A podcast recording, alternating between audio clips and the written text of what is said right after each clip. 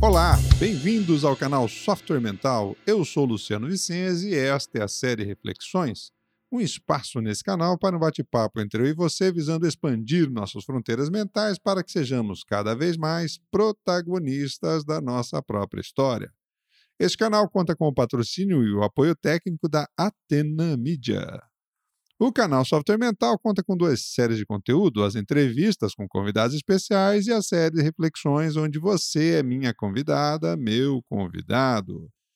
Muito bem, vamos ao tema de hoje, criatividade, a liberdade mental, parte 1. Esse tema da criatividade é a sexta competência socioemocional é, avaliada aí pelo diagnóstico de mindset que nós criamos e lançamos agora neste ano de 2019.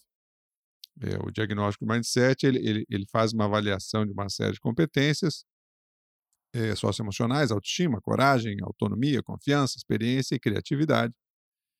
E nós vamos agora começar a última dessas competências e após aí, após esse, essa essa sequência aqui de três episódios sobre criatividade, nós vamos entrar aí na avaliação, então, dos pilares do mindset da abundância, o mindset exponencial, o mindset de crescimento, ou seja, esse mindset que nos permite ver a vida de uma forma mais ampliada e, e buscar, com uma visão mais otimista, é, melhores alternativas, possibilidades, perspectivas, enfim, aquilo que nos interessa na vida.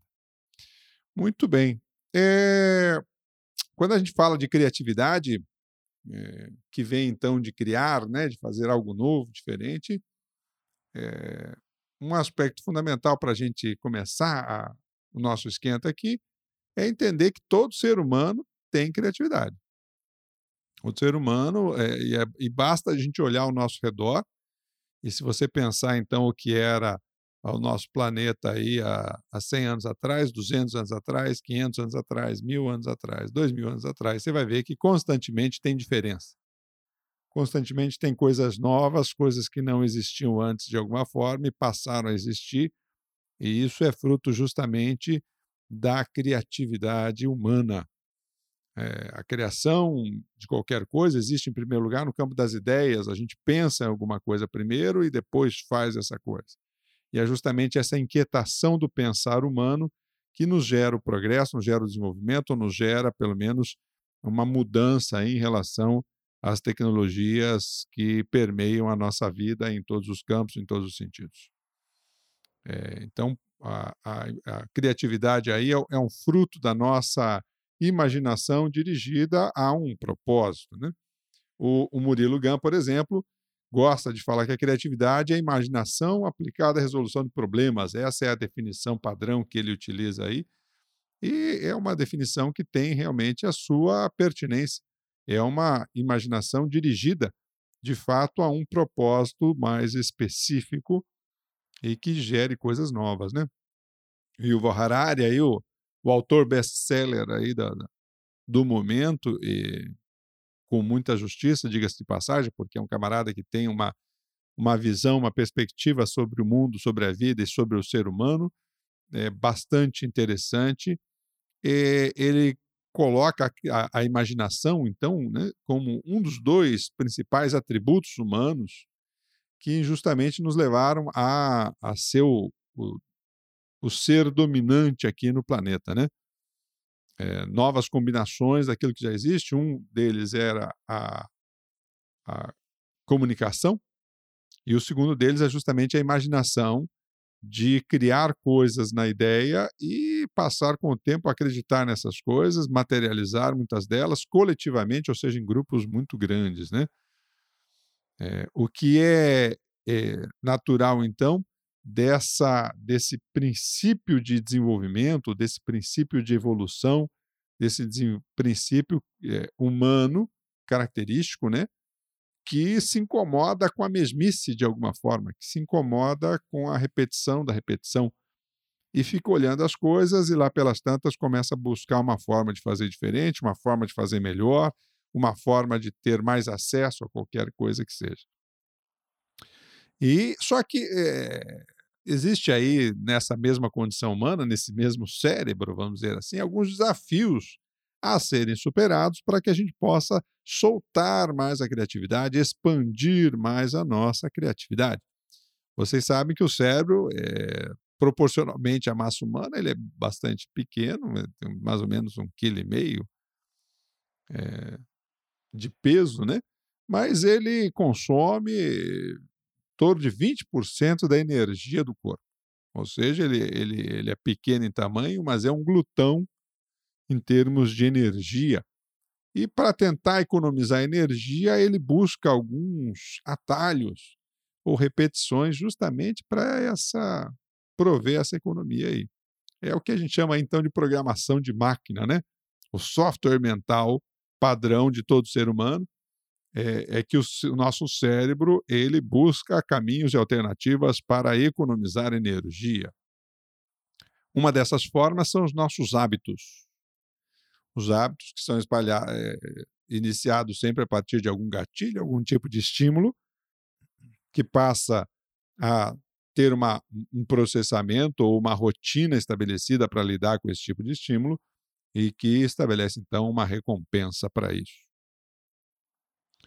E nós tendemos, a partir, então, da repetição de certos estímulos, a criar estes hábitos estas respostas automáticas do cérebro, onde o próprio cérebro escolhe automaticamente a resposta e, e, e comanda assim as nossas ações, né? É outros, outro tipo de atalho que ele cria são chamados vieses cognitivos, ou seja, caminhos que ele adota buscando sistemas de referência já existentes na nossa mente não consciente, e dessa forma ele nos leva a ações também automáticas, então, por exemplo, lá, o, o viés da confirmação, que, a, que torna a nossa atenção muitas vezes seletiva, né? A gente vê só aquilo que confirma as nossas expectativas e não vê muita coisa que está acontecendo no entorno. O ancoramento, que é aquela informação que nos prende logo de cara em, em alguma leitura ou perspectiva sobre uma situação.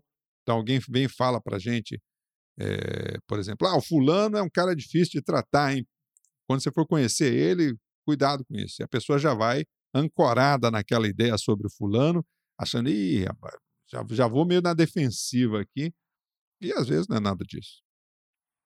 É, a conformação, um dos mais fortes aí que a gente tem, que é a nossa necessidade, e a gente vai explorar bastante ele, a nossa necessidade de se adequar ao que os demais fazem.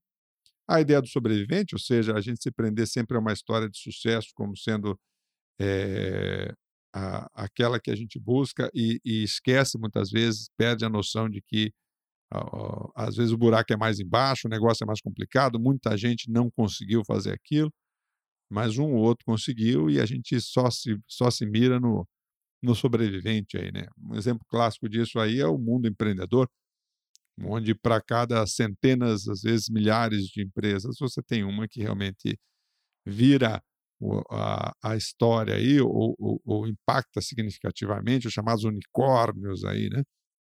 Empresas de um, de um bilhão de dólares. E, e o último deles aqui, a versão a perda, que é aquele medo de perder que impede a gente de tentar, de ousar é, eh, para buscar um resultado melhor. Então, tanto os hábitos quanto os viés cognitivos, você pode inclusive explorar mais no e-book que está lá no nosso site, o que é Mindset, é o nome do e-book, no nosso site www.softwaremental.com.br e você vai entender melhor como é que funciona a questão do nosso mindset e, inclusive, esses, essas programações de fábrica, vamos dizer assim, do nosso cérebro, que dificultam a nossa criatividade. Mas desses, desses que eu falei aqui, eu queria chamar a atenção de vocês sobre a conformação, que é justamente o medo da desconexão, né? A conformação, que é aquela nossa reação, então, de tentar se encaixar tentar fazer parte, tentar ser incluído de alguma forma num grupo. E isso nos nivela pela média. Então, quando a gente pergunta por que umas pessoas são mais criativas do que outras, é justamente o nível de prisão da pessoa em relação a esse viés cognitivo da conformação, ou seja, de querer fazer parte de um grupo e, e, e, e se deixar, em termos criativos, é, tolher para poder ficar bem com a média, né?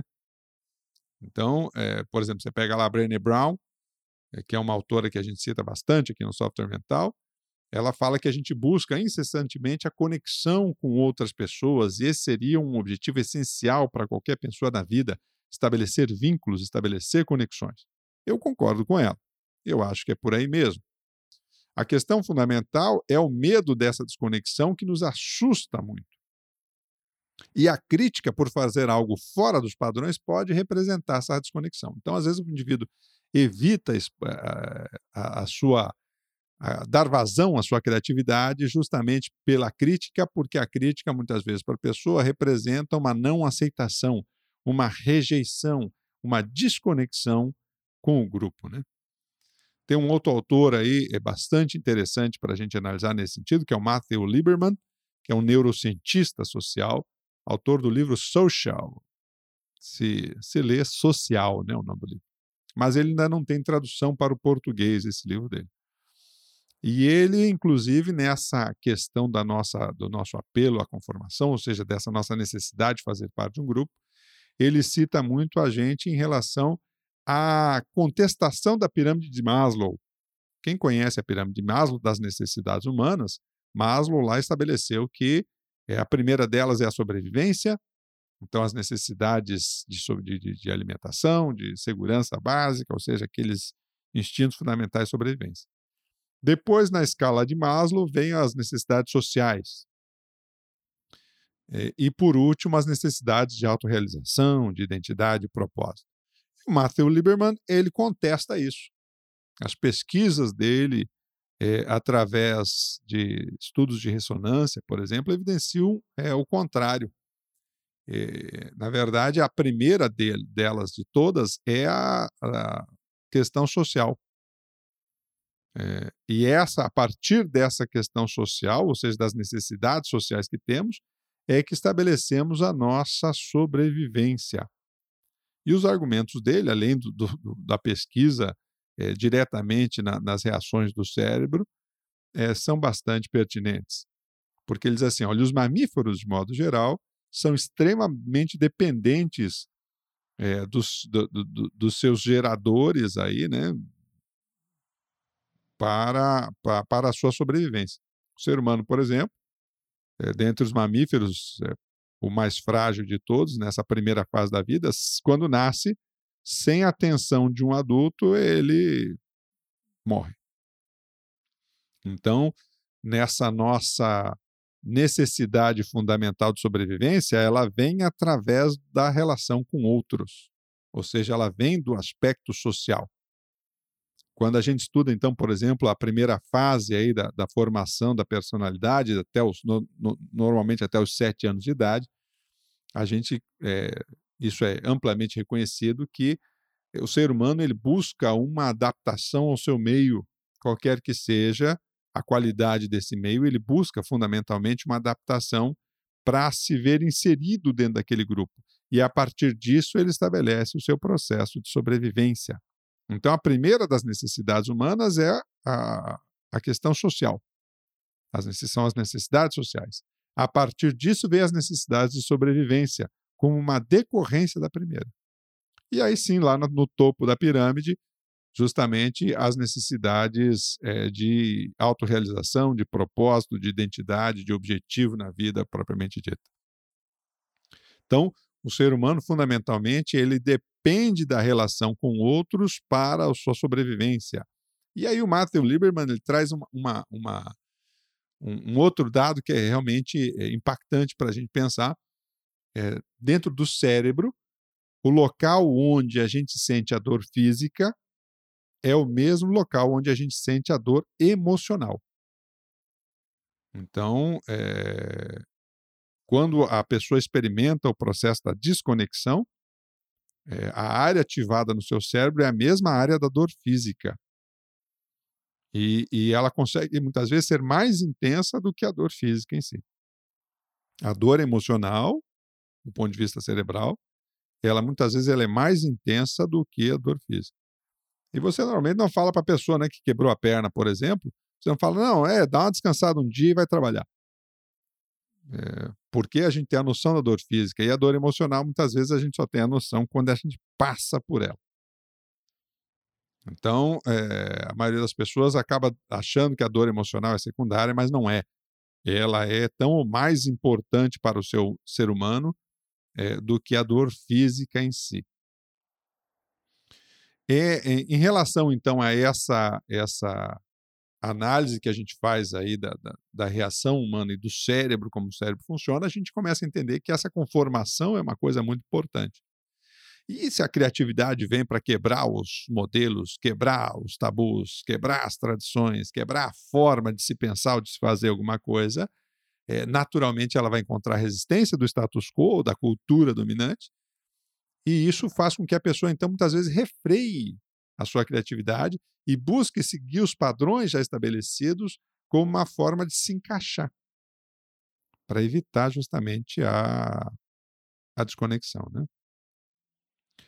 Uma outra coisa interessante que o, o Matthew traz para a gente também, por fim, para finalizar com esse autor, nas abordagens do livro, né, do, do livro que ele apresenta para a gente, Eu Social, é que eh, a nossa mente, quando ociosa, ela entra no modo social.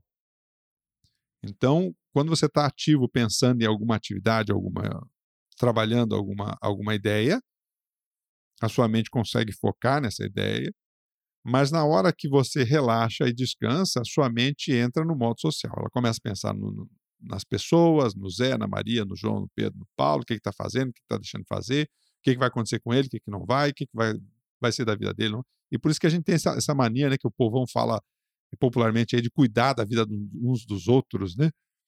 É, cuida da vida uns dos outros, é, fundamentalmente impelidos pelo sistema cerebral de funcionamento que busca, de novo, o processo da conexão.